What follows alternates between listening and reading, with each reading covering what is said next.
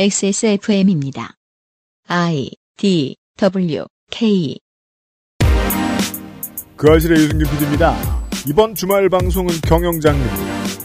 국가 내 산업 독점권, 인수합병, 없는 기업 가치 부풀리기, 문어발식 사업 확장 등 오늘날 금융업이 하는 모든 나쁜 짓의 아이디어를 제공한 사람부터 만나보지요. 이천이십일 년 일월 마지막 금요일에 그것은 알기 싫답니다.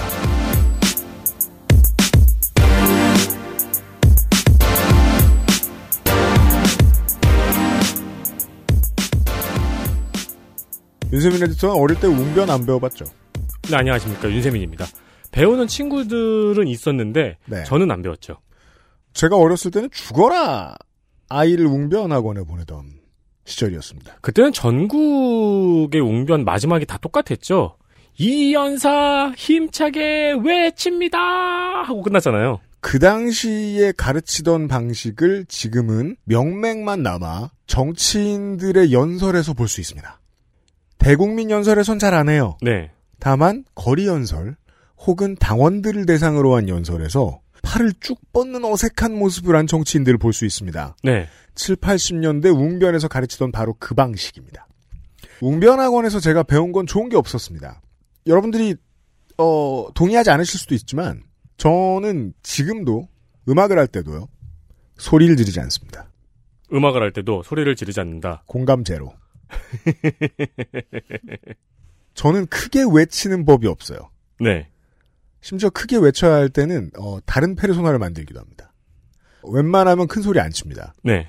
기본적 볼륨이 클 뿐이에요. 어릴 때도 큰 소리 치는 걸 좋아하지 않았습니다.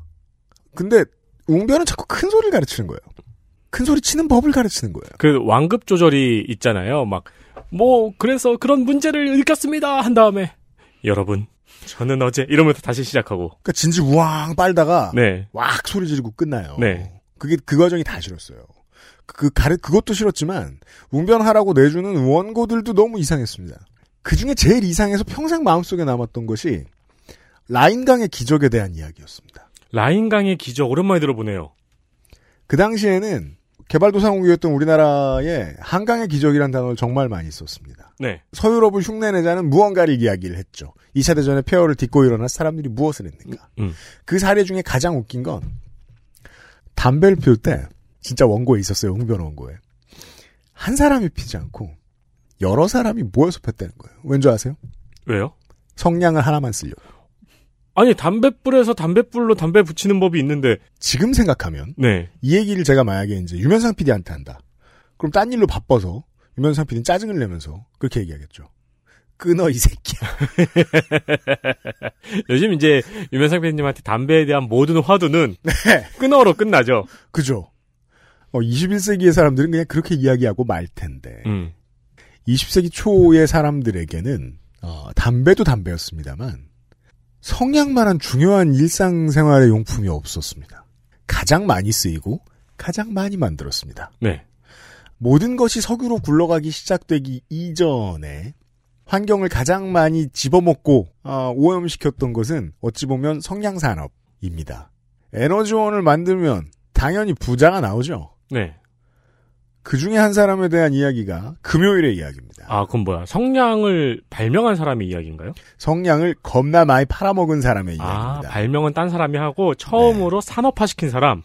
어, 산업화는 이미 돼 있었는데 네. 거기서 돈을 제일 많이 번 사람입니다. 오. 우리가 어, 삼성더러 사카린을 처음 개발했다고 말하지 않잖아요. 아, 네.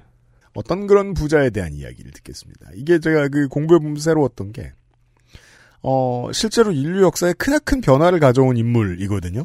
그럼에도 불구하고 국내에 그렇게 많이 소개가 되진 않았더군요. 음. 이번 주 주말에 다룰 두 사람이 다 그렇습니다. 두 명이군요. 네. 그 이야기를 잠시 후에 들어보시죠.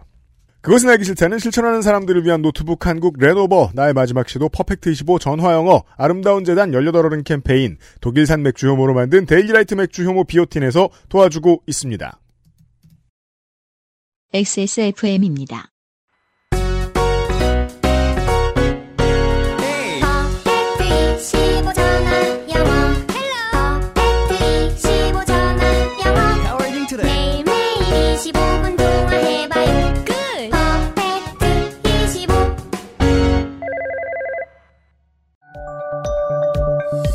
글로벌 판매량 넘버원 노트북 브랜드 레노버에서 게이밍 노트북을 제작한다면 프로게이머를 위해 최적화된 리전 Y 시리즈를 액세스몰에서 확인하세요.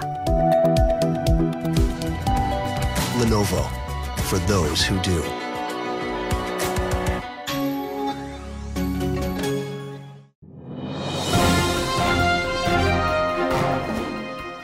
자, 전화 연결해 보겠습니다.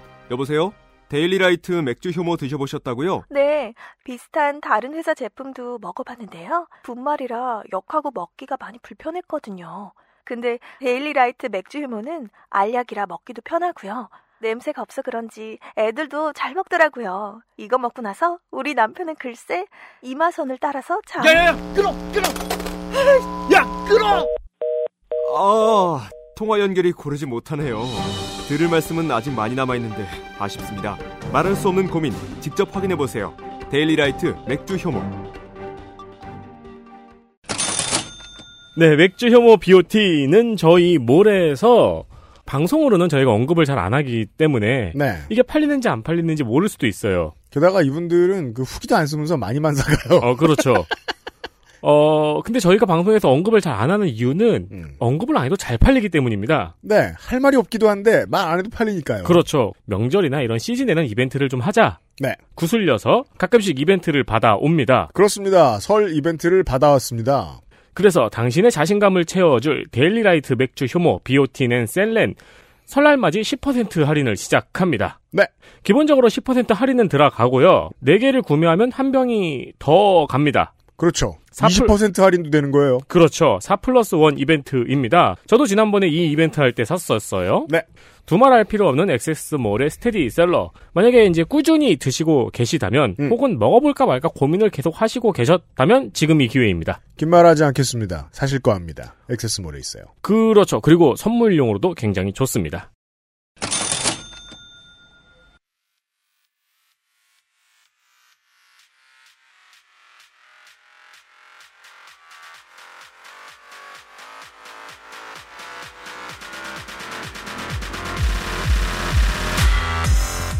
북유럽연구소 팟캐스트 에디션.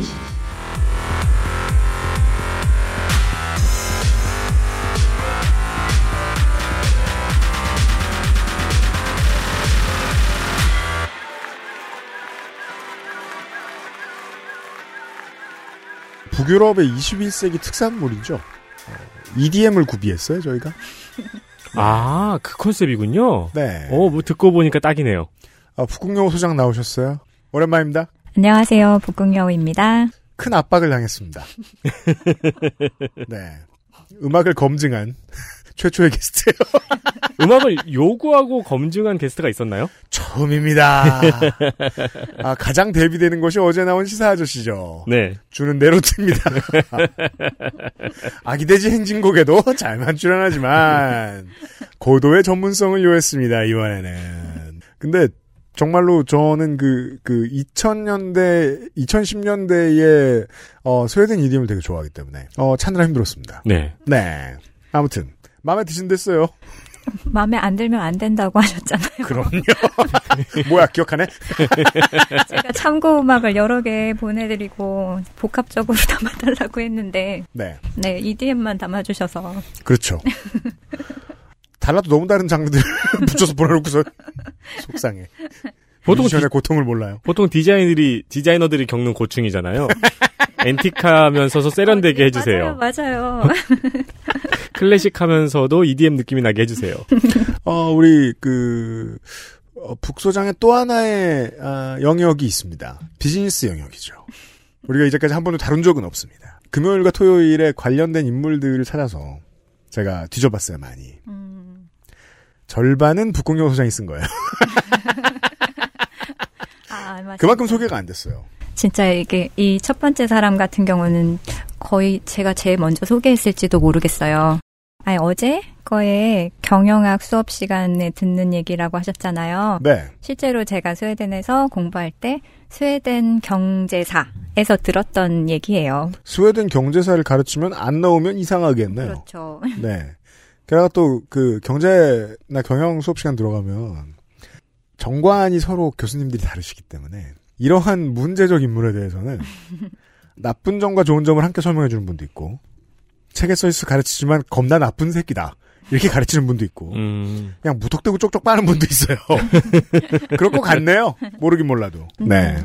아무튼 굵직굵직한 거물이다, 이거에는 아마 의심의 여지가 없을 것 같아요. 매우 그렇습니다. 우리 청취자분들은 스웨덴 하면 어, 소설, 소설도 떠올리고 어, 테러도 떠올리고 음, 그렇죠. 하시지만 네. 보통 사람들더러 스웨덴 이야기하면 저한테는 에이스 오브 베이스고요. 음, 그 노르웨이 아니에요? 스웨덴입니다. 아, 그래요? 네. 예테보리 출신입니다. 아, 그래요. 예테보리 출신 가수들이 많아요. 뭐 전혀 일 대일 비교는 전혀 무의미하고 아무 상관없습니다만 비미국인 출신들 가운데서 구십 년대 초반의 비티에스급의 인기였습니다. 음... 네. 시장의 상수였죠. 팝시장에. 전세계 팝시장에. 음... 그 저한테는 스웨덴 하면 일 번은 에이스 오브 베이스예요. 저보다 윗세대한테는 아바. 아바 있죠. 네. 그리고는 우리는 어, 축구선수 얘기도 했고 네. 노벨상 얘기도 했고요. 실제로 우리 일상 속에 가장 가까이 있는 것 중에는 에이치 앤 엠이 있고요. 네. 아, 그게 스웨덴이에요? 네. 어. 음.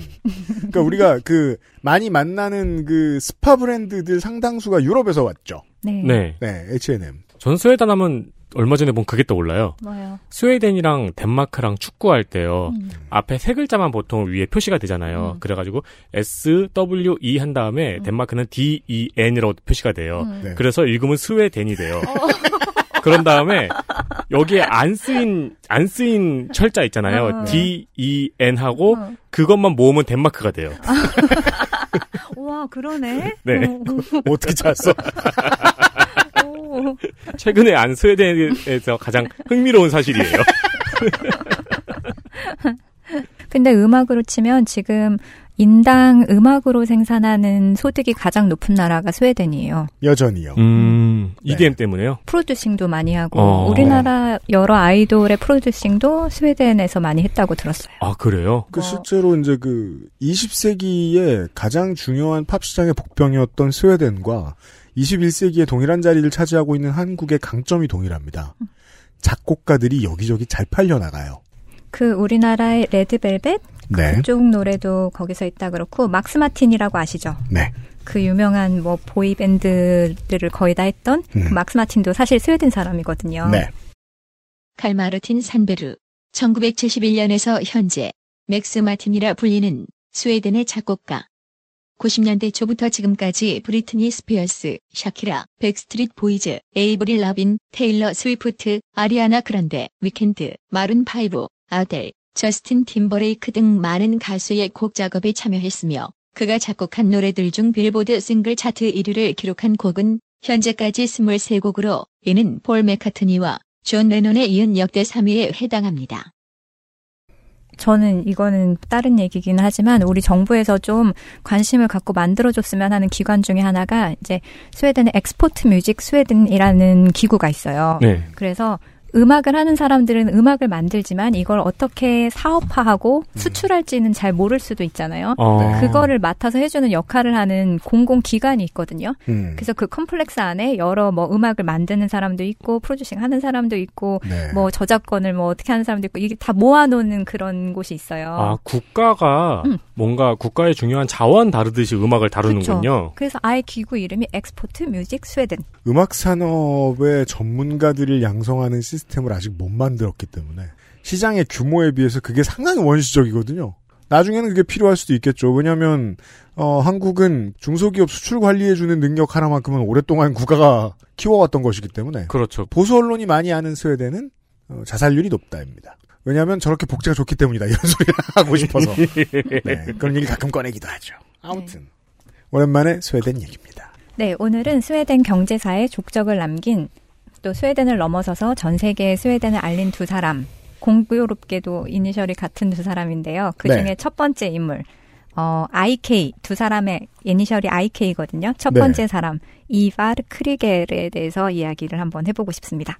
저 나라 알파벳으로 읽으면 이코인가요? 어, 이코. 어, 어떻게 하세요? 공부했습니다. 오. 네. 아무튼 아이케이. 네. 이바르 크리게르. 옛날 사람들은 이바르 크루거 뭐 이렇게도 썼습니다. 맞아요. 아, 크루거란 이름이 그거구나. 네, 이바르 크리게. 이제 경제사를 말할 때 빠지지 않고 등장하는 이름인데요. 음. 천구백이십 년대 이때는 스웨덴이 엄청 가난한 때였어요. 네. 이름 없는 변방국가 스웨덴의 이바르 크리게르는 거의 신화 같은 존재였죠. 음. 어, 스웨덴은 이렇게 천연자원이라고 부를 만한 게 별로 없는데 철광석, 그 다음에 숲, 숲이 많아서 이렇게 나무 있잖아요. 목재. 나무가 많고. 네. 이걸 빼고는 사실 자원이 없었어요. 그래서 음. 굉장히 춥고 척박한 나라였는데요. 근데 스웨덴에서 이 크리게르라는 사람의 명성은 전 유럽을 넘어서서 미 대륙까지 퍼져 있었습니다. 음. 크리게르는 어, 재계의 거물이었고 이, 이웃의 유럽 국가의 총리 또는 왕자 이런 사람들이랑 왕래하고 식사도 하고 미국 대통령이 자문을 구하는 그런 인물로 알려져 있었고요. 음. 또 이 사람의 흥망의 이야기뿐만이 아니라 크리게르가 스웨덴 경제구조 그리고 세계 금융산업에 미친 영향이 굉장히 커요. 아까 드린 말씀에 의하면 성냥만 잘 팔았는 줄 알았는데. 어, 그것을 넘어선 사람입니다. 네. 그래서 일단 스웨덴의 삼성으로 알려진 발렌베리라는 가문이 있는데. 그렇죠. 이 발렌베리 가문이 어, 스웨덴 국민 총생산의 삼십 퍼센트 그리고 또 그 시가총액, 주식의 시가총액 거의 사십 퍼센트를 발렌베리 가문이 뭐 갖고 있다 이렇게까지도 말을 하는데 음. 이 발렌베리가 스웨덴에서 거물이 된 계기가 바로 이십 세기 초반에 있었던 이제 유럽을 뒤흔들었던 그 크리게르 사건 때문이에요. 그런 게 있었답니다. 네. 잠시 후에 들으실 거예요. 음.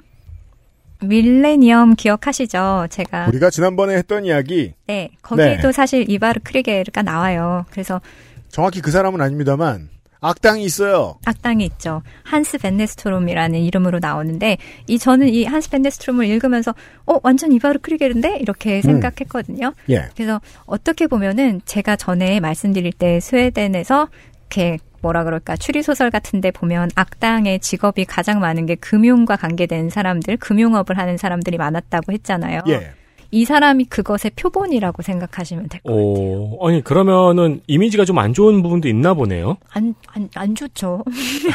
조, 좋기는 어렵죠. 네. 네. 겁나 안 좋은 이미지를. 아, 스포일러인가? 네. 네.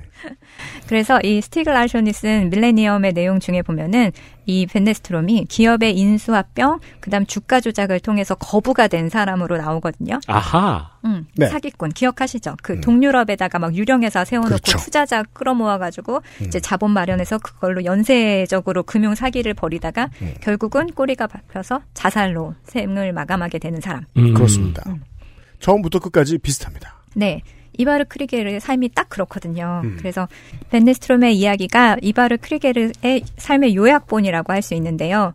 물론 크리게르가 초래한 충격이 훨씬 큽니다.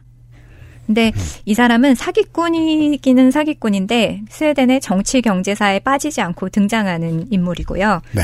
이름을 몰랐을 뿐이지 이 크리거, 크리거가 우리 삶에도 굉장히 큰 영향을 지금도 미치고 있어요. 맞아요. 그래서 이, 이 사람이 만들었던 사기 수법이 음. 당시 스웨덴에만 머문 것이 아니라 이 방송을 듣는 많은 청취자 여러분 중에서도 이 사람의 발명품에 영향을 받으니까 많을 것입니다. 상당수 계실 거라고 생각합니다. 음. 네. 그리고 이름만 대면 아는 오늘날의 투자은행 대부분이 그 사람이 고안한 금융 발명품을 팔고 있고요. 그렇죠. 그리고 음. 투자은행이 생긴 것도 어쩌면 이 사람 때문일지도 모르겠어요. 그러니까 잘 생각해보면요. 이 사람의 그 인류에 미친 영향은 동력원으로 석유를 쓸 수 있다는 사실을 처음 알아낸 사람. 아, 진짜요?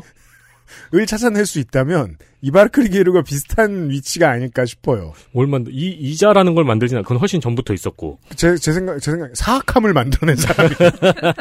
신이에요, 신. 거의. 네. 뭐를, 뭐를 발명했을까요? 뭔가 좀 거물이긴 거물이다 싶은 생각이 드시죠? 음. 자, 이쯤에서 그럼 크리게르가 어떤 인물인지 그 사람의 어린 시절을 돌아가 봐야겠습니다. 음. 크리게르의 삶을 짤막하게 요약하면 이 사람은 천팔백팔십 년 삼월 이일에 태어나서 천구백삼십이 년 삼월 십이일에 세상을 떠났어요. 아, 쉰 살 좀 넘게 살았어요? 네. 오십 살밖에 안 살았는데 정말 많은 일을 했구나 싶을 거예요. 그러게 말이에요. 삶을 훑어보다 보면. 음. 크리게르의 아버지는 이제 스웨덴 남동쪽에 칼마르라는 지역이 있거든요. 네. 거기에서 성냥 공장을 운영하고 있었고요. 어느 나라 도시마다 성냥 공장은 있던 시대. 음, 그렇죠. 성냥이 이제 주, 주 이 불을 켜는 그걸로 사용되던 시대. 네. 저도 어릴 적에 난로 킬 때 성냥 쓰고 그랬었어요. 어, 저도 어릴 적에. 네. 오래된 골로 같은 거는. 음, 음 맞아요. 막 팔각형으로 되고 막 이런 거 있었죠. 네. 크리게르는 되게 공부를 잘했나 봐요. 똑똑해서 음. 월반을 해가지고 열여섯 살에 고등학교를 졸업했고 그 다음 어, 스웨덴의 왕립공과대학 케이티에이치라고 하는 학교가 있는데 거기에 입학을 해서 스무 살에 기계공학, 도시공학 석사학위를 땄어요. 그 시절에도 월반이 있었나 봐요. 그 나라는. 그랬던 것 같아요. 음. 아니 근데 오히려 제도가 좋았네요. 옛날 뭐 철학자 얘기들 보고 그러면은 그때는 뭐 이십 대에 석사 박사 딴 음, 경우가 맞아, 되게 맞아. 많더라고요. 음. 네, 오히려 지금보다 더 쉬웠던 것 같아요. 공부 잘하는 것 같으면. 네. 음. 그래서 이제 머리가 굉장히 비상했던 사람인 것 같고요. 음. 그 다음에 이후에 이제 학교를 졸업하고 나서 칠 년 동안 남미, 아프리카, 북미 이런 데 여행을 하면서 엔지니어로도 일하고 식당도 내고 하여튼 재밌게 칠 년 동안 살았죠. 아, 네. 칠 년 동안 살면서는 사실 그렇게 성공하진 않았어요. 사업에 여러 가지 손을 댔지만 이렇다 할 성과도 없었고. 뭐. 제일 무서운 사람들 보면. 어렸을 때 사업 벌리고 실패 빵빵 하는 사람들인 것 같아요. 음. 그쵸. 시간 많이 있을 때 미리 음. 실패 많이 해보는 사람. 그리고 실패는 시간 있을 때도 하는 거고 돈 있을 때도 하는 거잖아요. 네. 음. 저는 근데 여기서 좀 이상했던 게 식당을 했다 그랬는데 스웨덴 사람이 식당을 하다니. 아, 그래요? 스웨덴은 다른 것들은 뭐, 뭐 괜찮다 좋다 싶은 게 있지만 음식만큼은 정말. 노맛이에요? 완전히요. 진짜 어디서 명함을 어디서 내밀어? 뭐 이런 생각이. 어, 영국보다 더 악명이 높은가요? 그, 그럴 것 같은데. 정말 맛있는 게 없거든요, 스웨덴에는 음. 정말로. 음. 하여튼, 근데, 시, 그러니까 성공을 못했겠죠. 네. 아무튼, 그러다가 미국으로 건너가서 이 사람이 아까 도시공학을 전공했다고 했잖아요. 네. 그래서 철근 콘크리트 건설에 관한 특허를 받아와요. 그래서 음. 미국에서 있었던 이 특허를 스웨덴하고 독일 시장에 판매할 수 있는 권리를 가지고 들어옵니다. 아, 특허권을 들고 들어왔어요. 네. 똑똑하군요. 근데 이게 건축이라는 게 큰 돈이 오가는 거잖아요. 그렇죠. 그래서 음. 천구백칠 년, 그러니까 스무 살에 칠 년 동안 여행을 하고 스물일곱 살에 크리게르는 이 특허 기술을 활용해서 건축회사를 설립을 합니다. 음. 그러면은 뭐야? 철근 콘크리트 방식으로 집을 조, 지으려면 이 사람한테 돈을 내야 되는 그런 거예요? 그런 거죠. 그런 음. 거죠. 와. 그러니까 그 이후부터는 성공가도를 달리기 시작하는 거예요. 음. 네. 그리고 이 사람은 뭐, 이, 직접 건축을 했어요. 이 사람이 이렇게, 아까 전공이 이거잖아요. 네. 그러다 보니까 이 사람의 회사가 지은 건물이 지금도 스웨덴의 랜드마크거든요. 음. 그 스웨덴의 스톡홀름 올림픽 경기장, 그 다음 음. 그 유명한 노벨상 시상식이 열리는 스톡홀름 시청, 음. 그 다음에 스톡홀름 시내에 고급 백화점이 있어요. 엔코라는 백화점이 있는데요. 네. 이 백화점도 크리게르가 만들었어요. 음. 지금도 도시의 이정표로 남아있는데 이 엔코 같은 경우에는 이게 거의 백 년 정도 된 거잖아요. 네. 그런데 이, 이 백화점이 백화점의 원형이에요. 그러니까 기억해 하시면 우리 어렸을 적에 백화점 가면 그냥 빌딩이었을 거예요. 층층이 이렇게 올라가는. 맞아요. 네. 근데 어느새부턴가 백화점 건물이 가운데 뚫려 있고 이렇게 그렇죠. 회랑식으로 돌아가는 백화점의 구조로 바뀌었잖아요. 네. 제가 지금 사진을 보고 있는데 그게 바로 이 앵코에서 시작된 거예요. 그냥 건물이면 한국식으로 얘기하면 그냥 건물이면 백화점 같은데 가운데가 뚫려 있으면 뭘 같죠. 음. 한국식으로 생각하면. 음, 네. 이 건물도 바깥에서 보면 그냥 유럽 건물인데 안에 들어가니까 가운데가 뻥 뚫려가지고 거대한 쇼핑몰이네요. 네. 그래서 네. 한국에도 어, 어느새부턴가 이제 백화점이 이렇게 회랑식으로 바뀌었는데 이 건물이 앵코가 이제 처음에 이렇게 시작을 했던 거죠. 음. 그리고 어, 어떻게 보면은 유럽 가면은 건물이 되게 예쁘고 도시가 예쁘잖아요. 거의 음. 백 년 전에 지었던 건물들이 그대로 있으니까. 예. 그래서 근데 대부분 이렇게 백 년 전에 지은 건물을 뭐 튼튼하기도 하지만 좀 보수가 필요하다고 해도 이거를 부수지 않고 계속 보수를 해서 도시의 아름다움을 유지하려는 그런 건축법들이 많더라고요. 네. 그러니까 그 모양이겠죠. 음, 그렇죠. 네. 그러니까 유지하는 산업이 보수하는 산업이 되게 발전해 있겠죠. 네, 그렇죠. 그래서 도시가 또 예쁘기도 하고. 그거는 이제 밖에서 보기에는 예뻐가지고 부러운데 또 거기 사는 사람들은 불만이 있는 사람도 많더라고요. 엄청 많죠. 제 친구도 파리 사는 친구가 있는데 뭐 옛날에 무슨 귀족이 살았던 그런 네. 도시래요. 그 오 층인가 사 층 사는데 엘리베이터도 없고 나무로 계단 돼 있고 엄청 춥고요. 근데 음. 도시에서 안에 그걸 못 고치게 한다고 그러더라고요. 네, 그러니까 파리에서는 오히려 좀 부시자고 말하는 사람도 있다고 하더라고요. 그럴 수도 있을 것 같아요. 그래서 이제 우리 같은 동아시아에 평생 산 사람들은 영원히 그 마음을 이해 못할 거예요. 왜냐하면 동아시아의 대부분의 국가들은 안달이 났잖아요. 어, 그렇죠. 저거 언제 해지지? 네. 근데 또 어떤 분이 네. 올려놓은 사진을 봤는데 그렇게 아름다운 건물이라도 우리가 지금 하고 있는 것처럼 간판 달면 다 서울처럼 비슷해. 아, 그거 유명하죠. 그 짤. 네, 그 뭐 오리주물럭, 예수천국, 불신지옥 이런 그 북유럽 산에 그거 합성해놓은 짤이 유명하죠. 어, 그건 옛날에 저, 저, 저 농축산인 타임라인에서 본 그거 있어요. 그 예수님이 이렇게 아기 양 들고 있고 밑에 양꼬치 좀. 아, 아기 양으로는 안 합니다. 농축산인은 그런 이미지를 되게 좋아해요. 나도 좋아해. 아무튼. 아무튼 이 크리게르가 이렇게 건축물만 짓고서는 이렇게 생을 마감했으면 훌륭한 건축가로 이름이 나았을, 남았을 텐데. 네. 그랬겠죠. 근데 이 사람이 건설업을 통해서 모은 자본금으로 투자사를 차립니다. 그렇죠. 그래서 먼저 아빠의 성냥 공장을 중심으로 옆에 있는 작은 성냥 공장들을 인수를 하기 시작해요. 인수합병을 합니다. 네, 아주 되게 빨리부터 그런 걸 배웠죠. 음. 그래서 스웨덴 안에 있는 성냥의 생산과 공급을 독점권을 따내요. 근데 이 성냥이라는 건 필수품이잖아요. 그 네. 당시에는 모든 집집마다 있어야 되는 건데 이거를 독점 공급을 하는 회사가 된 거예요. 어, 이거 우리가 허생전에서 배운 그거예요. 네. 그래서 일단 스웨덴을 평정을 한 다음에 이웃나라 노르웨이. 노르웨이의 생산업체, 성냥 생산업체를 차례로 인수를 해요. 음. 그래서 북유럽의 성냥 시장을 접수를 하고요. 네. 그 다음에는 독일의, 유럽에서 가장 큰 시장이 독일이니까 음. 독일의 성냥 생산과 판매 독점권을 얻습니다. 그러니까 그 법도 시원치 않고 경영에 이런 기법도, 금융에 이런 기법도 없던 시절이잖아요. 음. 이게 공부하니까 너무 신기하더라고요. 음. 성냥 공장이 성냥을 팔아 남기는 이윤 이상의 가치가 없던 시절인 거예요. 음. 지금과 비교하면 지금은 네. 주식도 있고 뭐도 있고 많잖아요. 이걸 담보로 뭐 다른 걸 하기도 하고. 네. 근데 그게 아니고 온전히 공장값만 있던 거예요. 사기가 쉬워요. 그뿐만이 아니었어요. 거기서 네. 머무른 게 아니라 음. 사실 이제 십구 세기에서 이십 세기 중반까지 성냥의 쓰임새는 지금과는 차원이 달랐죠. 음. 난방, 요리는 물론 조명 등의 점화에 두루 쓰이는 성냥은 이제 전천후 생활 필수품이었는데요. 네. 근데 이 당시에는 초기 점화 부분 있잖아요. 성냥의 머리라고 불리는 음. 이 부분. 이게 노란색이었대요. 처음에는. 네. 황으로 만들어서. 네. 우리가 그 이 차 대전 전후의 워너브라더스 만화를 볼 때 보는 궁금증이죠. 벽에다가. 아무데나 그어도 음, 불 붙는 맞아요, 성냥. 맞아요, 맞아요. 그게 주머니 에서 불이 그렇게 잘 붙었다 그러죠. 아, 그래요? 네. 그러니까 이게 가연성이 너무 세니까 에, 불도 잘 나고 독성도 강하고 그래서 크고 작은 사고가 정말 많았던 거죠. 음. 근데 이 크리게르는 과학자이기도 했거든요. 음. 그래서 이 사람이 점화 부분을 개량을 했어요.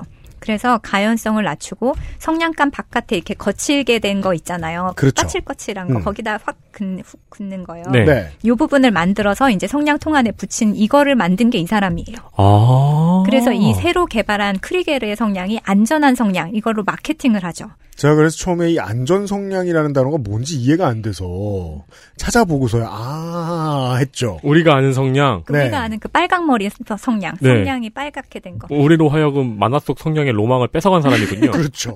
해보고 싶었는데. 악당이네요. 악당이. 아무튼 그래서 이 사람이 이 붉은색 성냥머리 이게 이때 나온 디자인이고 이 크리게르 성냥 빨간색 안전한 성냥 이게 이렇게 마케팅을 한 이후로 날개 돋친 듯이 팔려나갔습니다. 그래서 크리게르의 성냥이 세계 시장을 평정하게 되죠. 세계 시장의 칠십오 퍼센트까지 점유한 때가 있었다고 해요. 음. 그러니까 저는 성냥이 옛날에는 아무데나 긋는 거에서 이젠 여기다 긋는 걸로 바뀌었다고 해서 음. 이건 발전이 아니고 퇴보잖아 싶었거든요. 왜냐면 아무데나 긁을 수도 훨씬 편하잖아요. 근데 그게 아니고 주머니에서 불 붙고 침대 옆에서 불 붙고 난리가 났었대요. 그래서 옛날 성냥이. 어, 그랬을 것 같네요. 그래서 이제 이 사람은 어떻게 보면 냉혈한 기업인처럼 공장을 차례차례 인수해서 어, 독점을 한 이런 경영의 수법도 있지만 이 사람 자체가 과학자여서 게, 제품을 개선했잖아요. 그래가지고 음. 수준 높은 제품을 만들고 그걸로 마케팅도 하고 그러니까 음. 어떻게 보면 경영자로서는 굉장히 탁월한 사람이라고 볼 수 있겠죠. 네. 그 사악한 아, 버전의 벤자민 프랭클린 정도로 보시면 좋을 것 같아요. 어, 그러니까요. 네. 오, 그 살면서 만나보지 못했던 캐릭터네요. 어, 정말로 특이한 캐릭터예요. 네. 더, 더 신기한 건 어쩌면 더 많은데 아무튼 그래서 이 사람의 별명이 이때부터 성냥왕이에요. 음. 그래서 이바르 크리게를 치면 제일 먼저 나오는 게 성냥왕이고 매치킹. 매치킹. 그리고 음. 그럼에도 불구하고 이 사람의 양력에 제일 먼저 등장하는 건 도시공학자. 왜냐면 워낙 유명한 스웨덴의 건물들을 다 이 사람이 지었으니까. 아, 그러면 도시공학자에서 커리어가 끝났어도 역사에는 남은 사람이었군요. 그럼요, 충분히 남는 음. 사람이었죠. 근데 이제 성냥왕이 되고 그래서 스웨덴의 성냥은 아까 우리 나무도 스웨덴에서 유명한 거라고 했잖아요. 목재. 네. 그러니까 성냥은 나무로 만들잖아요. 음. 그래가지고 성냥은 스웨덴의 수출, 수출 품목 중에서 가장 중요한 제품이었습니다. 그렇게 됩니다. 당시에도 이제 특정 산업, 특히 생필품에 대한 독점권은 아무나 쉽게 얻을 수 있는 것이 아니었습니다. 아니, 그 전에 음. 이 독점권이라는 게 있다는 것 자체가 지금은 이해가 안 되잖아요. 음. 무슨 인삼이나 담배도 아니고. 그러니까 말이에요. 근데 크리게르는 이 넘치는 자본을 국가에 대출을 하면서 그 대가로 나만 성냥 팔게 해줘. 이렇게 성냥의 독점 판매권을 얻게 됩니다. 나라에 돈을 빌려주고. 어. 워낙 돈이 많았어요. 쓸어 모았죠. 음. 그 독일에서도 같은 방식으로 독점권을 따냈고요. 이제 왕족하고도 친분이 있었기 때문에 그래서 안전한 성냥을 출시한 이후 크리게르는 아까 말씀하신 것처럼 세계 성냥 시장의 칠십오 퍼센트를 점유하게 됩니다. 음. 음? 세계 성냥 시장의 칠십오 퍼센트면은 와, 지금 머라이어 캐리가 세계 캐롤 시장 점유한 것보다 훨씬 높은 거잖아요. 근데 캐롤은 성냥만큼 많이 쓰지 않기 때문에. 그렇죠. 또 한 시즌만 쓰고. 맞아요. 네. 매일 쓰는데 이건. 그러게요. 머라이어 캐리의 삼백육십 배쯤 된다고 보시면 되겠네요. 그러니까요. 시장에서의. 그래서 생필품의 생산과 판, 판매 독점권을 가진 그, 사, 그 크리게르는 스웨덴과 미국의 큰 은행에서 이걸 담보로 대출을 받을 수 있잖아요. 그렇죠. 그래서 대출을 받아서 이제 다양한 기업을 인수하기 시작합니다. 네. 기업을 사냥합니다. 네. 그래서 이 사람의 별명이 이제 아까 성냥왕까지였죠. 그 다음에는 이 사람의 별명이 또 하나가 천재사기꾼, 음. 금융절도계의 다빈치 이런 별명이 있어요. 음. 그래서 이 부분을 또 살펴볼게요. 네. 이 사람은 사실 어떻게 보면 문어발 기업 재벌의 시초라고 볼 수 있어요. 그러게요. 재벌은 그 한국에서 나온 고유명사인데. 재벌. 네. 재벌. 근데 어, 최초의 아이디어를 제공해준 건 스웨덴 사람이었어요. 어, 그래서 이게 재벌이라는 게 별로 상관이 없어 보이는 업종까지 다 어떤 한 사람이 갖고 있는 거잖아요. 음. 그래서 이 문어발 기업이라고도 하는데 무려 크리게르는 다리가 이백 개인 문어발이었어요. 이백여 개의 자회사를 가지고 있었다. 네. 음. 그래서 근데 그게 이백 개면은 뭐 작은 것만 갖고 있을 것 같잖아요. 음. 전 프랜차이즈처럼. 네. 근데 그게 아니라 엄청 굵직굵직한 걸 많이 갖고 있었는데 음. 이 사람이 갖고 있던 기업들을 보면 제지, 에스씨에이 지금은 이름이 그렇고요. 그다음에 금광채굴, 분리덴이라는 회사가 있는데 그것도 그렇고 우리가 아는 걸로는 에릭손 전화기. 에릭손. 우리 고종 황제가 썼던 전화기가 에릭슨 전화기였다고 하죠. 아, 그래요?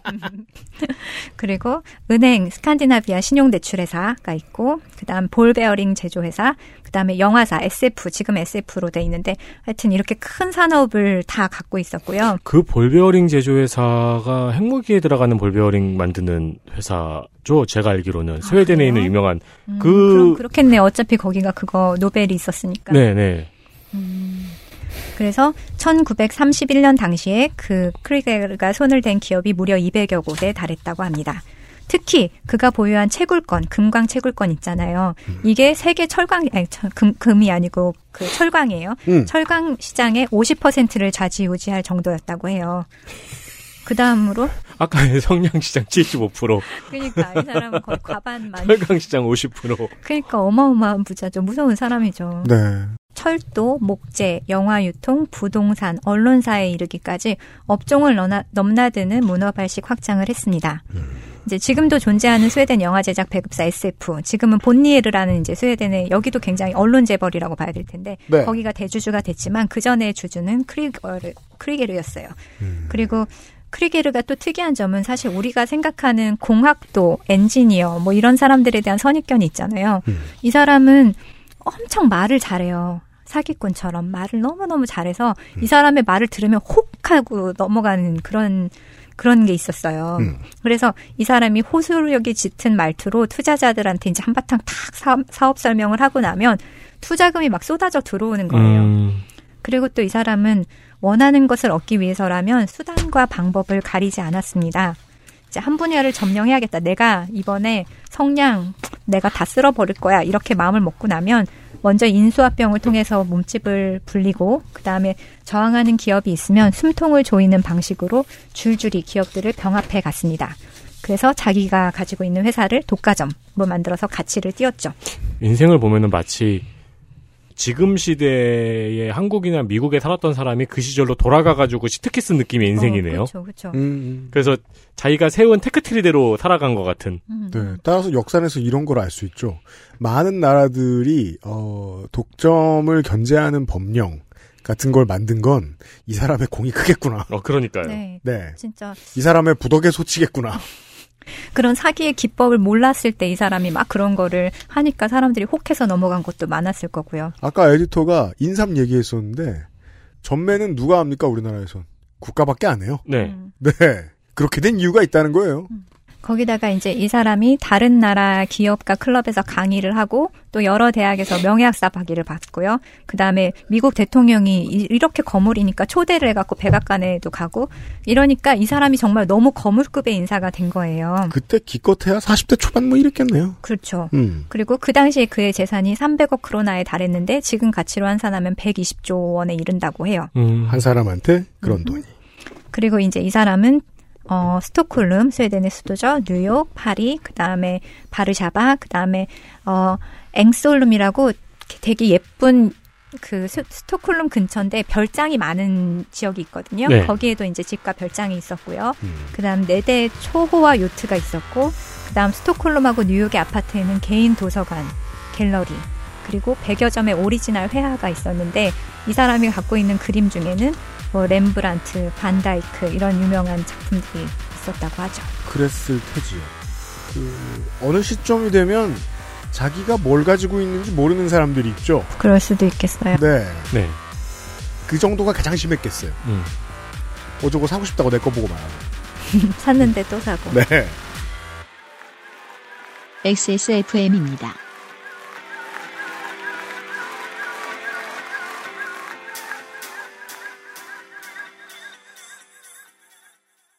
홀로 어른이 되어야 하는 아이들을 위해 함께해 주세요. 아름다운 재단은 열여덟 어른의 건강한 자립을 응원합니다.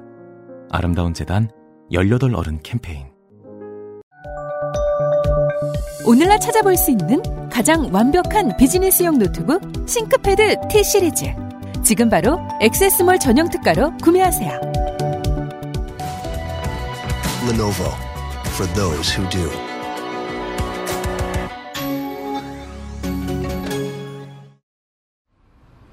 좋아요. 진짜 확실히 좋아졌어요. 어, 이렇게까지 효과가 좋을 줄은 몰랐어요. 자신감이 생기니까 어제는 소개팅도 했다니까요. 아, 저한테 진짜 잘 맞는 것 같아요. 저 이거 먹으니까 세상에나. 아, 저 이마선을 따라서요. 잠먹고. 야야, 잠아. 마고 마고 마고. 누구 망하는 걸 보고 싶나. 말할 수 없는 고민? 직접 확인해 보세요. 데일리 라이트 맥주 효모.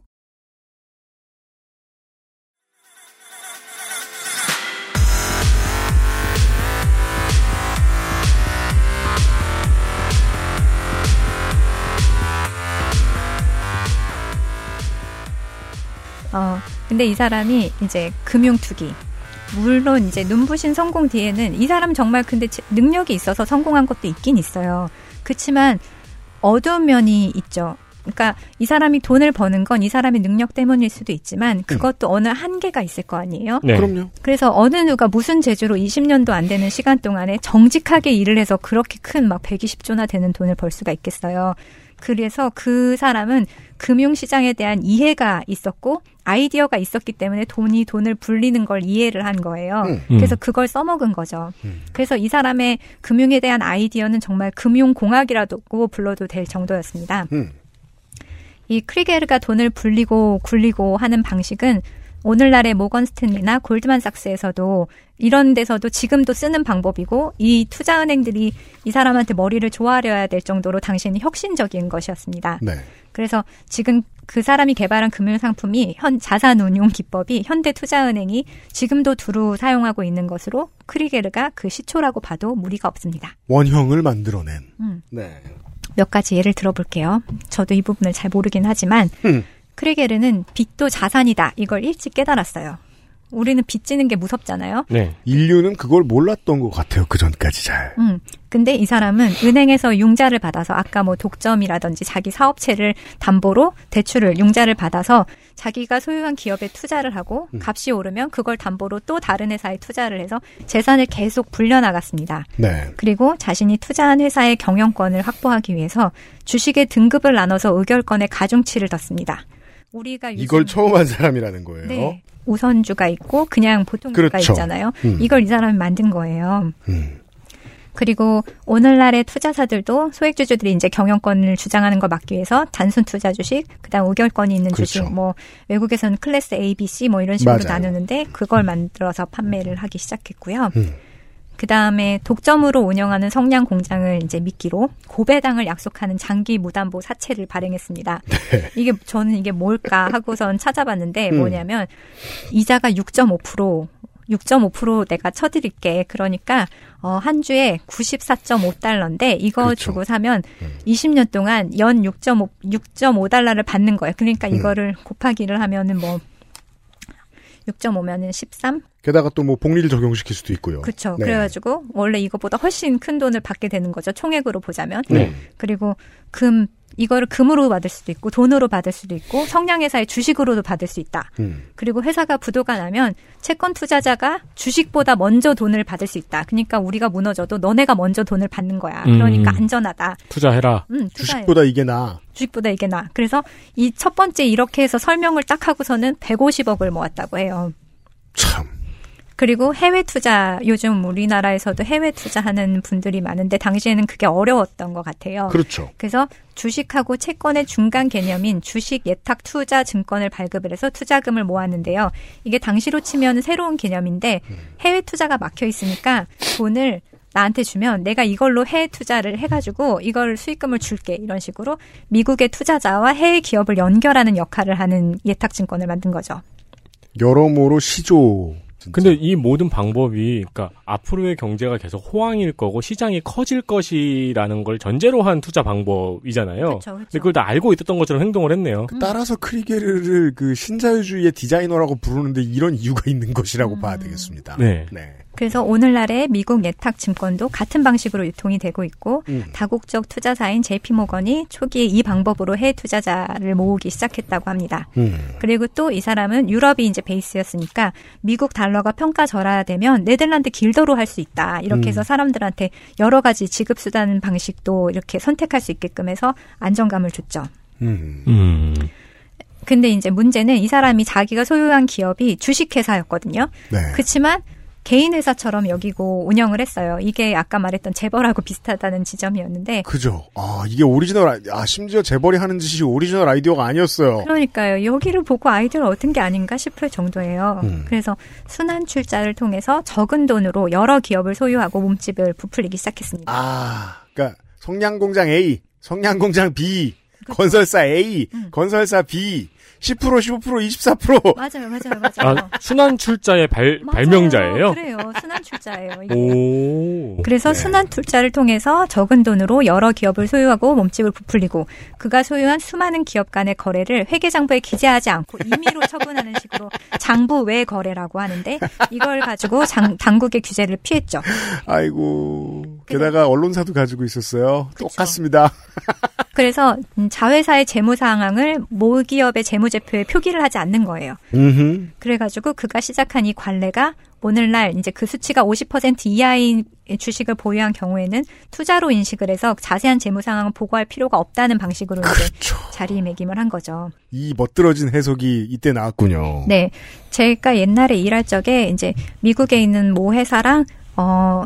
조인트 벤처를 만드는 게 있었는데 거기서 네. 별로 까다롭진 않았는데 주 지분은 오십일 퍼센트를 꼭 요구를 하더라고요. 음. 그래서 아, 왜, 어, 왜 그럴까 했는데 나중에 알고 보니까 이 기업도 이걸 통해서 자기의 몸집을 불려서 상장해서 이 주식에 음. 이걸로 돈을 불리려는 그 계획 중에 하나였던 거였어요. 음. 중간 기착지로 쓰기 위해서. 음. 음. 물론 우리한테도 득이 됐지만 아무튼 아무튼 이게 리먼 브러더스하고 엔론이 무너진 이유가 바로 이것 때문이었죠. 네. 미국은 이 홍역을 겪은 다음에 리먼 브라더스와 엔론을 통해서 어찌 보면 백신을 맞았다고 봐야 될 수도 있습니다. 물론 그것 때문에 무너진 사람들의 삶은 엄청 많았지만요. 음. 예. 그래서 이 금융절도계의 다빈치라고 불리는 크리게르식 회계관리는 투명하지 않은 자금의 흐름과 무분별한 투자를 불러와서 부실 경영을 낳을 수밖에 없었죠. 그죠. 이쯤 오면 경영은 주인공이 아니에요. 그니까요. 예. 제가 볼 때도 이 사람의 진심은 성냥까지였던 것 같아요. 경영에서의 음. 진심은. 성냥 회사를 다 먹고 보니까 성냥 회사는 그냥 오토로 돌아가고 음. 어 여기는 돈 더 많이 버는 법이 이렇게 무궁무진하게 널려있네 하면서 재밌었을 것 같아요. 하나하나 그러니까. 발견하면서 방법을. 아, 성냥 팔 때하고 그 건물 만들 때까지만 물건을 만들었고 그 이후에는 투자를 팔았군요. 네, 투자만 그렇죠. 팔았군요. 그렇죠. 음. 그냥 사람들한테 희망을 팔고 돈을 버는 거죠. 음. 그러니까 이 정도면은 약간 이게 다 먹혔잖아요. 그러니까 순수한 발명가의 느낌으로 재밌었을 것 같다는 생각도 들어요. 음, 우리가 지금 들어봐도 발명가 맞고요. 네. 음. 그렇죠. 파생 상품의 발명가. 네. 이제 기업 가치에 대해서 정확히 알 수가 없다 보니까 한없이 부풀려지기도 했고요. 그러겠죠. 그래서 이 추정 자산이 이제 당시 이 사람이 갖고 있던 걸 대략 이렇게 이렇게 쭉 쭉 짜내서 알갱이만 하면 이제 삼십칠억 삼억 칠천만. 삼억 칠천백오십만 아니다. 삼 삼억 이거 삼억 칠천백오십만 달러. 맞죠. 삼억 네. 칠천백오십만 달러. 이게 이제 사천억 원 정도 되는데 현재 가치로 환산을 하면 사 점 칠 조 원 정도 된다고요. 그렇겠죠. 그때 돈이니까. 그때 삼억 달러니까. 음. 음. 그래가지고 이천 년대 세계적인 경제 위기를 초래한 엔론도 바로 이런 방식으로 회계 처리를 했습니다. 음. 이제 근데 그것보다 백여 년 전에 이미 이런 방식으로 투기를 했다는 점에서 사기계의 레오나르도 다빈치라는 크리게르의 별명은 무색하지 않죠. 음. 실물 경제가 움직이지 않는 금융시장은 이제 투자가 투자를 낳기 때문에 어떻든 계속 도라는 갑니다. 그럼요. 순환 출자의 함정도 거기 있습니다. 음. 하지만 이게 활발하, 이게 가능한 거는 아까 우리 세민 에디터님 말씀하신 것처럼 화랑일 때죠. 경기가 네. 화랑일 때만 가능한 거예요. 음. 거품에 의존한 이 사슬이 어느 시점에 이제 그 속도를 딱 멈추면 도미노처럼 와르르 무너질 수밖에 없는 거죠. 그렇죠. 하나가 무너지면 다 무너지게 되는 그쵸. 거죠. 음. 그래서 크리게르 왕국이 딱 그랬습니다. 그래서 천구백이십구 년 월가의 주가 대폭락, 뭐, 뭐 블랙 뭐 블랙 목요일 뭐 이런 거 있잖아요. 네. 그때 경제 경황으로 이 투자 사이클의 균열이 딱 시, 생기기 시작한 거예요. 어찌 보면 그걸 만들어낸 주요 인물일 수도 있겠네요. 음. 네. 그래서 크리게르의 왕국이 붕괴하는데 결정적인 역할을 한 것은 에릭손이었습니다. 음. 이제 천구백삼십 년에 그 사람이 갖고 있던 에릭손의 주식을 미국의 전화통신기기 제조회사인 국제전화전신 아이티티에 팔았는데 음. 이제 국제전화전신이 에릭손의 경쟁사였거든요. 네. 근데 삼십이 년에 국제전화전신이 크리게르가 주식을 팔 당시 고의로 에릭손의 자산을 부풀려 놓은 걸 발견을 하게 된 거예요. 평소의 어? 습관이었겠죠. 음. 그러니까 주식을 팔기 전에 고의로 자산을 부풀려가지고 주식값을 높게 치고 음. 사고 나니까 자산이 푸슈슈 하고 꺼졌다. 그렇죠. 그거를 이제 발견을 한 거죠. 그래서 우리가 이거를 이천십육 년쯤에 본 거 아닌가요? 이게 계속 사이클로 돌면서 봤던 그 기시감이 느껴지는 네. 일이죠. 음. 그래서 그래서 이거를 계약을 무효로 하겠다고 하면서 판매 대금 천백만 달러를 환급을 해달라 이렇게 요구를 한 거예요. 네. 물어내. 근데 생각해 보면. 이만큼의 자산이 그 이제 자본시장의 본령으로 돌아가게 되죠. 우리가 실제로 이만큼의 자산이 있대, 이만큼을 가지고 있대. 우리가 법적으로 돈이라고 해석하는 무엇 있잖아요. 음. 그래서 돈 내놔봐라고 했을 때 그 돈은 없죠. 음. 없죠, 없죠. 그렇죠. 네. 그래서 우리가 그 부자라고 너무 부러워하지 않아도 되는 중요한 이유 중에 하나가요. 진짜 우리하고 그 공단위가 너무 많이 다른 부자들 그 재산 목록 보면 실제로 본인이 들고 있는 돈은 없습니다. 별로. 그렇죠. 맞아요, 예. 맞아요. 우리는 막 뭐 제프 베조스 막 통장에 막 몇 조 이렇게 찍혀 있을 것 같잖아요. 그래가지고 어플 막 오류나고 그럴 것 같잖아요. 네. 근데 실제로는 거의 뭐 주식이라든가. 그렇죠. 네. 그러니까 스크루지덕 스크루지덕 할아버지처럼 이렇게 금화 풀에 도전하는 게 아니에요. 뭔지 아시죠? 진짜 부자죠. 실물로. 네. 진짜 부자잖아요. 그렇죠. 네. 그렇지만 이제 크리게르는 아까 그것처럼 그냥 숫자만 갖고 있는 거예요. 그러니까 이걸 환급할 돈이 없었죠. 음. 그리고.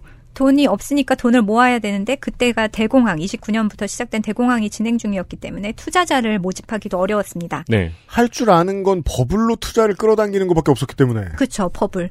그래, 그래서 이 사람이 괴로워하다가 환급 요구가 있은 지 몇 주 후인 천구백삼십이 년 삼월 크리게르는 파리의 한 아파트에서 어, 시체로 발견이 됐습니다. 어, 사인은 자살로 판명이 됐는데, 근데 이게 좀 잘 모르겠어요. 어디 보니까 자살이라고 하고, 자살 혹은 뭐 타살 이렇게 써 있더라고요. 음, 음, 그건 그래서. 모든 사람의 죽음에 할 수 있는 말 아닌가요? 아, 자살 혹은 타살, 자연 아, 혹은 자연사. 모르겠어요. 그래서 아, 또 뭔가 타살인가 이런 게 생각이 들기도 하고. 아무튼. 그 만약에. 김전일이 이렇게 왔는데 살인사건에서 김전일이 음. 스스키킴 풀렸어 라고 하더니 음. 이건 자살 혹은 타살이야 이러면은 그 옆에서 오 백퍼 그 느낌표 들고 있는 전신 타이즈 양반이 안심을 하겠죠. 오 네. 크루게르의 죽음과 함께 그가 소유한 기업이 줄줄이 도산을 하기 시작했습니다. 음. 그리고 그가 주로 활동했던 스웨덴과 미국의 투자사들이, 투자자들이 들고 있던 채권은 그죠. 한순간에 휴지가 되었습니다. 그죠. 이걸 크루게르 크래시라고 불러요. 이 사건이 워낙 큰 파장을 초래했기 때문에 이 크루게르 음. 크래시, 이후, 크래시 이후에 이 사건을 계기로 미국은 천구백삼십삼 년, 삼십사 년에 연달아서 금융 규제를 이제 만들기 시작해서 입법을 그렇죠. 하죠. 네, 뒤처리는 의회가 해줘야죠, 뭐. 음, 그래서 이때 만든 그 법이 글라스-스티걸 법이라고 되게 유명한 법인데 이게 천구백삼십삼 년 제정된 은, 미국의 은행 법 중에서 사, 네 가지 항목을 가리키는 건데 그중에 제일 굵직한 게 상업은행과 투자은행을 분리하는 거예요. 그렇죠. 은행업과 증권. 우리도 지금 뭐 무슨 하나은행이 있으면 거기서 투자는 못 하잖아요. 그럼 네. 투자금융사를 만들어서 따로 운영을 하잖아요. 그 은산분리의 기초죠. 그렇죠. 그, 이게. 법, 그, 법은, 그 법이 이 일 때문에 나온 거죠. 음. 한편 정부까지 나서서 크루게르에게 거액을 대출했던 스웨덴은 일대 혼란에 빠졌습니다. 이게 문제죠. 그러니까 그... 금융시장이 활황이 되면 공화국의 정부는 사람들이 좋아하니까 밀어줘야 돼요. 그래서 위험을 같이 떠안게 되는 수가 있습니다. 이런 유능한 사기꾼이 갑자기 화랑을 만들어 놓으면 더더욱이 그랬겠죠. 그래서 나라 전체가 충격에 흔들리던 이때 삼인당의 대표였던 페르할빈 안손이 강한 정부, 국민의 집 이걸 내세우면서 자본의 규제, 사회 안전망 구축 이런 복지 정책을 내놔서 정권을 잡아요. 어, 그러면은 그때의 기조가 지금까지 유지되었다고 볼 수도 있는 거예요? 네, 이때 페르알빈, 페르알빈 한손이 잡고 사십사 년 동안 삼인당이 집권을 하면서 이제 이 금융에 대한 제재가 강해지고 그리고 보편복지의 틀을 놨다고 보면 되죠. 오, 빌런 한 명이 너무 강력했기 때문에. 그러니까요. 한 가지가 너무너무 확실합니다. 그 강력한 빌런이 너무 많은 걸 바꿔놨네요. 네. 네, 그러니까 스웨덴의 경제사에 등장할 만한 인물이죠. 네. 어, 돈 만지는 사람들은 돈 만지는 사람들대로 이 사람을 배웠고 정치권은 정치권대로 이 사람을 막을 방법을 생각해냈고 음.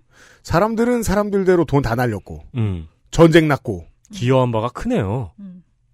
그러합니다. 이게 딱 오십 년 안에 이런 많은 일들이 인생에 일어났다는 게 한 세 명, 네 명이 거쳐도 뭐 충분하지 않을 것 같은데. 그러게 말이에요. 그러게 말입니다. 아니, 우리가 아는 그 세계를 휘어잡았던 미국의 부호들은 음. 이 차 세계대전이 있었잖아요. 음. 근데 이 사람은 그런 것도 없이 그냥 본인의 수완으로 휘어잡은 거네요. 음. 그리하여 뭐, 그, 그, 저, 제가 이런 사람들의 전기 같은 거 볼 때마다 늘 느끼는 거거든요. 이 사람이 아니었어도 비슷한 시대에 어떤 다른 사람이 이걸 찾긴 했을 거예요. 그러니까 누군가가 찾을 때가 되면 누가 찾긴 찾는다는 거죠. 네. 그걸 찾은 사람의 이야기를 들었습니다. 신자유주의의 악의 기원을 구경해 보았습니다. 내일 이 시간에 또 다른 아이키, 이코를 만납니다. 음. 그건 좀 기다려주시고요. 엑스에스에프엠입니다.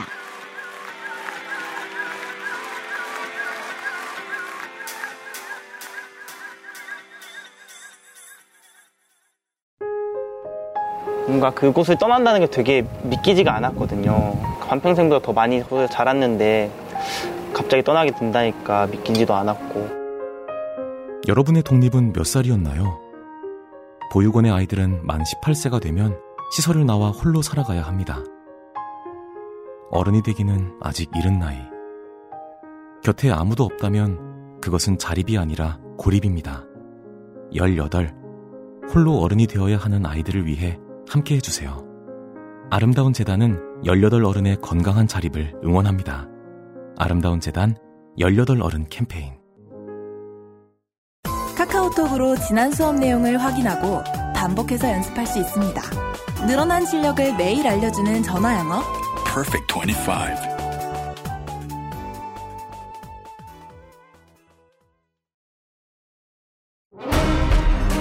아스트랄 뉴스 기록실 뉴스 아카이브.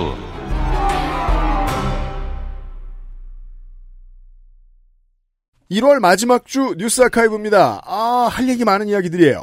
네, 바로 작년의 일입니다. 김문수 전 경기도지사가 신당 창당을 발표했습니다. 이게 작년밖에 안 됐어요? 그렇죠. 왜냐면 총선이 작년이었으니까요. 네. 이십일 대 총선을 전후해서 얼마나 많은 정당이 생겼다가 사라졌는지는 작년의 경우는 진짜 너무 복잡해요. 물론 뭐 그 한국에 계신 청취자 여러분들은 너네가 아니면 누가 정리하겠냐 이렇게 생각하시겠지만 네. 저희조차도 정리하기 힘듭니다. 그리고 어, 의미도 좀 없는 경우가 많아서 아 그건 일반이에요. 네. 선거 전에 창당했다가 없어지는 건 보통 큰 의미가 없어요. 아 근데 네. 이전에는 재미라도 있었잖아요. 아 재미가 없어졌다. 그러니까 너무 얘기하지. 많이들 그러니까 재미도 없고 의미도 없어진 거죠. 음. 그래서 사실 정리하는 게 좀 무의미하기도 합니다. 네. 그리고 많은 정당들은 생겼다가 없어지고 합당에다가 흩어지고 다시 싸우고 화해하고 뭐, 뭐 난리가 났었죠. 근데 이게 또 제가 이거를 작년에도 알아봤고 이렇게 링크링크를 타다가 알아보니까 또 재밌는 게 음. 엄청나게 많은 정당이 새로 생긴 것 같은데 역사를 타고 올라가다 보면은 그게 옛날부터 있었던 소수 정당들이 이름을 바꾸고 합당하고 하면서 나온 거예요. 네. 그러니까 새로 생긴 것 같은데 알고 보니까 해먹던 사람들이 나온 거예요. 그렇죠. 기회다 싶어서. 음. 작년에 창당한 것 같은 이 당도 원래는 이천십오 년에 애국당이라는 원외 정당이었어요. 음. 이 애국당이 이천십육 년에는 통일한국당이 됩니다. 음흠. 그리고 이천십팔 년에는 이제 그 박근혜 체인실 게이트가 지난 후죠. 음. 이천십팔 년에는 무려 국민참여신당이 됩니다. 그렇습니다. 핀볼, 핀볼이 반대쪽으로 갑자기 갔어요. 음. 어, 그리고 여기에 작년 이맘때 김문수 전 지사와 정강원 목사가 합류를 하면서 음. 당 이름이 다시 자유통일당이 되었던 겁니다. 그렇습니다. 자유통일당은 김문수, 정강원이 합류를 한 다음에 우리공화당하고 합당을 해요. 음. 그래서 이름이 자유공화당이 됐어요. 음. 뭔가 이 여기저기 합당하다가 완성된 이름 같은 느낌이죠. 그건 그래요. 네. 셀 완전체처럼. 음. 근데 이제 자유공화당으로 합당하는 와중에 정강원 목사가 싫다고 나옵니다. 그렇죠. 그래서 정강원 목사는 따로 나와서 기독자유통일당을 만들었어요. 맞아요. 그리고 김문수 지사는 버텨보려고 그랬는데 조원진 대표랑 싸웠어요. 음. 그래서 나와서 다시 기독자유통일당으로 돌아갔습니다. 재회해요. 네. 근데 이전과는 달라진 점은 당명이 기독자유통일당으로 바뀌어 있는 거죠. 그렇죠. 파워게임에서 누가 졌고 누가 지고 누가 이겼는지 알 수 있죠. 그렇죠. 정강원의 파워가 훨씬 세진 걸 느낄 수 있습니다. 이게 진짜 얼마 안 됐군요. 이 기독자유통일당, 기자통당은 어, 잠깐 원내 정당이 되었던 적도 있어요. 네. 네. 그 주인공은 이은재. 그렇죠. 이은재 전 의원이 자유한국당에서 컷오프 당하자 이제 탈당을 하고 이 기자통당에 입당을 한 겁니다. 음. 그러나 이은재 의원은 이제 문제가 있었죠. 네. 왜냐면은 개신교 집사이면서 동시에 불자이자 또 천주교에선 세례명도 받았거든요. 그렇죠. 어, 그래서 다종교 혐의가 있어서. 네. 어, 그래서 이제 기독자유통일당에서도 그 공천을 받지 못했습니다. 음. 그래서 이제 또 공천을 받으려고 한국경제당이라는 데로 갔어요. 네. 근데 거기서 이제 낙선을 했죠. 음. 그래서 지금은 국민의힘에 복당을 신청을 했는데 네. 입국 컷을 당한 상황입니다. 그럼요. 제가 인생을 아직 그렇게 길게 안 살아서 음. 정치인들의 말로가 원래 보통 이런 식인가 좀 헷갈리기는 해요. 네. 그러니까 박근혜 전 대통령 탄핵 이후에 보수 정치인들은 보통 이렇게 공천에서 탈락한 다음에 소수 정당이나 무소속을 전전하다가 좀 초라하게 사라지는 경우가 많아 보이더라고요. 어, 예. 요거 요렇게 설명할 수 있습니다. 그, 뭐, 연예인도 그렇습니다만, 정치인도 뜻한 바가 있어서 했다가, 직업이 주는 그 산재가 있죠. 정치인에게 산재란 권력지향성이죠. 음, 네. 의도는 사라지고 권력지향만 남게 늙은 경우가 대부분입니다. 권력 중독. 뭐 한 삼선하고 사선하고 뭐 어디 도지사하고 시장 한 다음에 뭔가 뭐 여론의 문매를 맞는다거나 범죄를 저지른다거나 이래가지고 뭐 공천 배제되고 이런 식으로 중앙 무대에서 사라져요. 나는 이제까지 정치 무대에서 보여준 것도 많고 했지만 이제는 가진 권력이 없고 권력욕만 여전히 남아 있어요. 권력욕이 정관을 뛰어넘어요. 네. 그러면 나에게 자리를 주는 나와 이제까지 아무런 상관없는 정당으로도 가죠. 작년에 좀 특이했던 게 보통에는 그런 사람들이 무소속으로 나오잖아요. 나한테 자신이 있으니까. 근데 작년에는 소수정당으로 가서 비례 일 번 달라고 징징댔거든요. 저는 이제 어느 정도까지는 이 스토리의 흐름을 알 수도 있을 것 같습니다. 법칙을 약간은요. 총선 때가 되면 예를 들면 좀 큰 정당에서는 이전까지 쳐다보지 않던 선진통, 선진통일당에라도 공천을 얻으러 가는 충청권의 국회의원들. 보통 양대, 양당에서 컷오프된 사람들이죠. 그렇죠. 혹은 사람들이 뭘 좋아하나 한두 가지 인기라도 끌 수 있는 아젠다라도 낼 수 있으면 당이라도 만들어가지고 거기에서 일 번 하고 나와야지. 왜냐면 저기서 안 받아주니까. 음. 그런 식으로 생기는 당은 매번 있거든요. 십팔 대 때는 통일민주당과 십구 대 때는 친반, 친반연대가 있었습니다. 음. 그런데 그게 모바일 미디어 시대에서 만나서 계속해서 커뮤니케이션이 잘 되는 시민들을 만날 수 있게 된 거예요. 항상 쳐다보는 구독자들. 그래서 말을 막 던지다 보니까 극우적인 말이 제일 잘 먹혀. 아, 외롭지 않게 됐구나. 그래서 극우정당으로 보이는 당으로 바뀐 거죠. 지금까지 제가 본 일반론은 그렇습니다. 총선 때마다 밀려난 늑다리들은 당을 만들어요. 네. 그런데 이번에는 극우가 먹히니까 극우의 탈을 잠깐 써본 것. 이라고 전 여겨집니다. 그게 아닌 이상 유럽에서 저렇게 발흥하는 극우가 한국에서 장사가 이렇게 안 될 수가 없어요. 그렇죠. 정치인들 역량 문제였다라고 읽힙니다. 그 말은 거꾸로 들으면 약간 그거 같네요. 이렇게 사고친 아이를 세워놓고 누가 이 아이를 이렇게 만들었다고 생각하십니까? 처음에 그 애국당 자, 애국당 자유통일당 이럴 때만 해도 극우가 진짜로 들어서나 보다 하는 생각에 제가 허둥지둥 이것저것 많이 준비를 했어야 됐는데 그 파도가 지금 지나가고 보니까 좀 알겠더라고요. 한국의 정치 지형이 일반에서 변하지 않은 어떤 것이 있고 그 와중에서 극우적인 메시지가 잠깐 들어왔는데 한국은 다른 나라 비 다른 나라에 비교해서 파워가 너무 없었습니다. 음. 대중도 안 원했고 정치인들도 진심이 아니었어요. 일 년 만에 파악했습니다. 두 번째 이야기는요. 십이 년 전의 이야기입니다. 십이 년 전이 언제인 줄 아세요? 이천팔 년입니다. 네. 참 요즘이죠. 그 응답하라 이천육인가 만든다고 하더라고요. 그게 요즘 얘기일 것 같잖아요. 근데 그때를 복각해 놓으면 겁나 옛날 같을 겁니다. 어, 그렇죠. 이천육 년이라니. 십오 년 전. 오. 이천육 년 때 신인 가수였어요. 세상에. 이천팔 년 일월 이십오일 나훈아 씨가 기자회견을 열었습니다. 네. 단 한 명의 락스타가 카리스마로 기자와 자신의 가불관계를 뒤집어버린 사건이었죠. 그때는 이게 무슨 사건인지 해석이 잘 안 됐어요. 네. 지금도 우리가 언론의 문제점을 많이 지적을 하죠. 음. 근데 이때 인터넷 언론은 지금보다 상황이 심각했습니다. 더 나빴어요. 맞아요. 네. 더 나빴어요. 거의 뭐 이제 뭐 문제점을 언급하거나 평론할 가치가 없었다고 보는 게 가장 맞아요. 엄청 너절했습니다. 네. 요약을 하자면은 숨막히는 뒤태로 요약할 수가 있었죠. 기승전 숨막히는 뒤태. 네. 그리고 어, 그 당시에 있었던 해프닝 중에 기승전 유승옥 기억하시나요?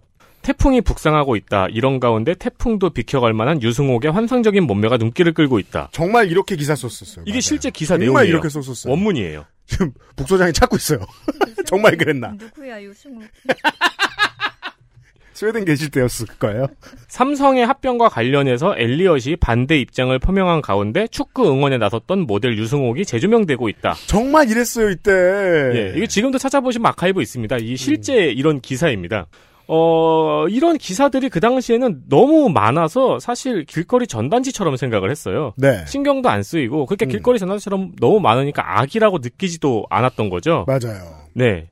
근데 그때 나훈아라는 스타가 당사자의 고통은 누가 책임질 거냐는 문제를 공론화한 사건이었습니다. 그렇습니다.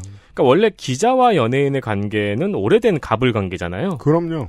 근데 이 관계를 바꾸고 연예인이 위에서 기자를 아래로 내려다본 순간이었죠. 단상 위로 올라가서 기자들을 내려다봤었습니다. 어, 이 작년 콘서트 이후에 이거를 다시 한번 돌아보니까 또 새삼 대단하다는 생각이 듭니다. 네.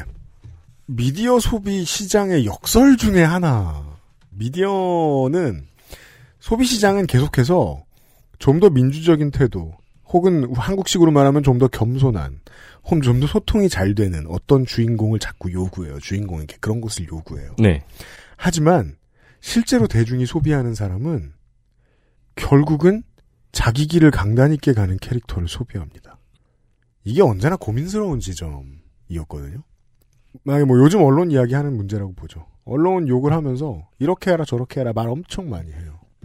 근데 실제로는 아무 잔소리도 안 듣고 어, 한기로 흘려버리고 자기 얘기 잘하는 사람들 이 결국은 더 잘 팔립니다. 네, 이게 좀 묘하죠. 그게 약간 반짝 뜨는 셀럽들이 이제 가지고 있는 딜레마인데, 음. 반짝 뜨는 셀럽이 뭐 일의 방법으로 반짝 뜨고, 그 다음에 이의 방법으로 반짝 뜨고, 삼, 사, 오, 육, 칠이 가면은 나중에는 일관성의 의심을 받게 되는 거죠. 우리가 연예인으로도 그렇게 얘기할 수 있어요. 실제로. 한 가지 엄청 잘한 사람을 결국은 기억해요. 네. MMORPG 게임 하면서 계속해서 유저들하고 소통하겠다. 이런 게임을 평생 기억하진 않아요. 우리는 올해의 게임을 기억하지. 음. 자기 할 걸 하는 캐릭터를 결국은 소비하더라고요. 저도 그게 뭔지에 대해서 아직까지 공부를 하고 있는데 이 나훈아 씨의 인터뷰가 그런 점에서 정말 중요한 이정표였어요. 오만 흔들기를 다하고 기자들의 질문과 비아냥에 모두 다 반응해주는 게 연예인이었는데 네. 거의 지금까지도 마찬가지로 처음이자 마지막 이 버럭에 대해서 이견을 다하는 사람이 없어요. 자유통일당 문제에 대해서는 해석이 끝났는데 이것에 대해서는 아직 공부해볼 필요가 많이 있다고 생각합니다. 그래서 두루뭉술한 이야기로 끝내봅니다.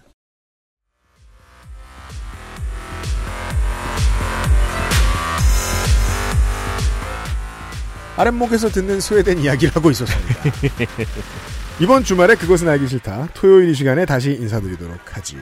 그러면 내일은 두 번째 아이케이? 아이케이를 만나보도록 하겠습니다. 음. 아이케이로 시작하는 거 여러분들 아시는 거 뭐 있나요? 이크, 에크. 택견 말고. 유승민 에디터하고 유승민 피디였고요. 북극여우 소장과 내일 이 시간에 다시 돌아오죠. 아이스크림? 들어주셔서 감사합니다. 감사합니다. 감사합니다. 스웨덴 아이스크림은 아이케이예요? 아니요.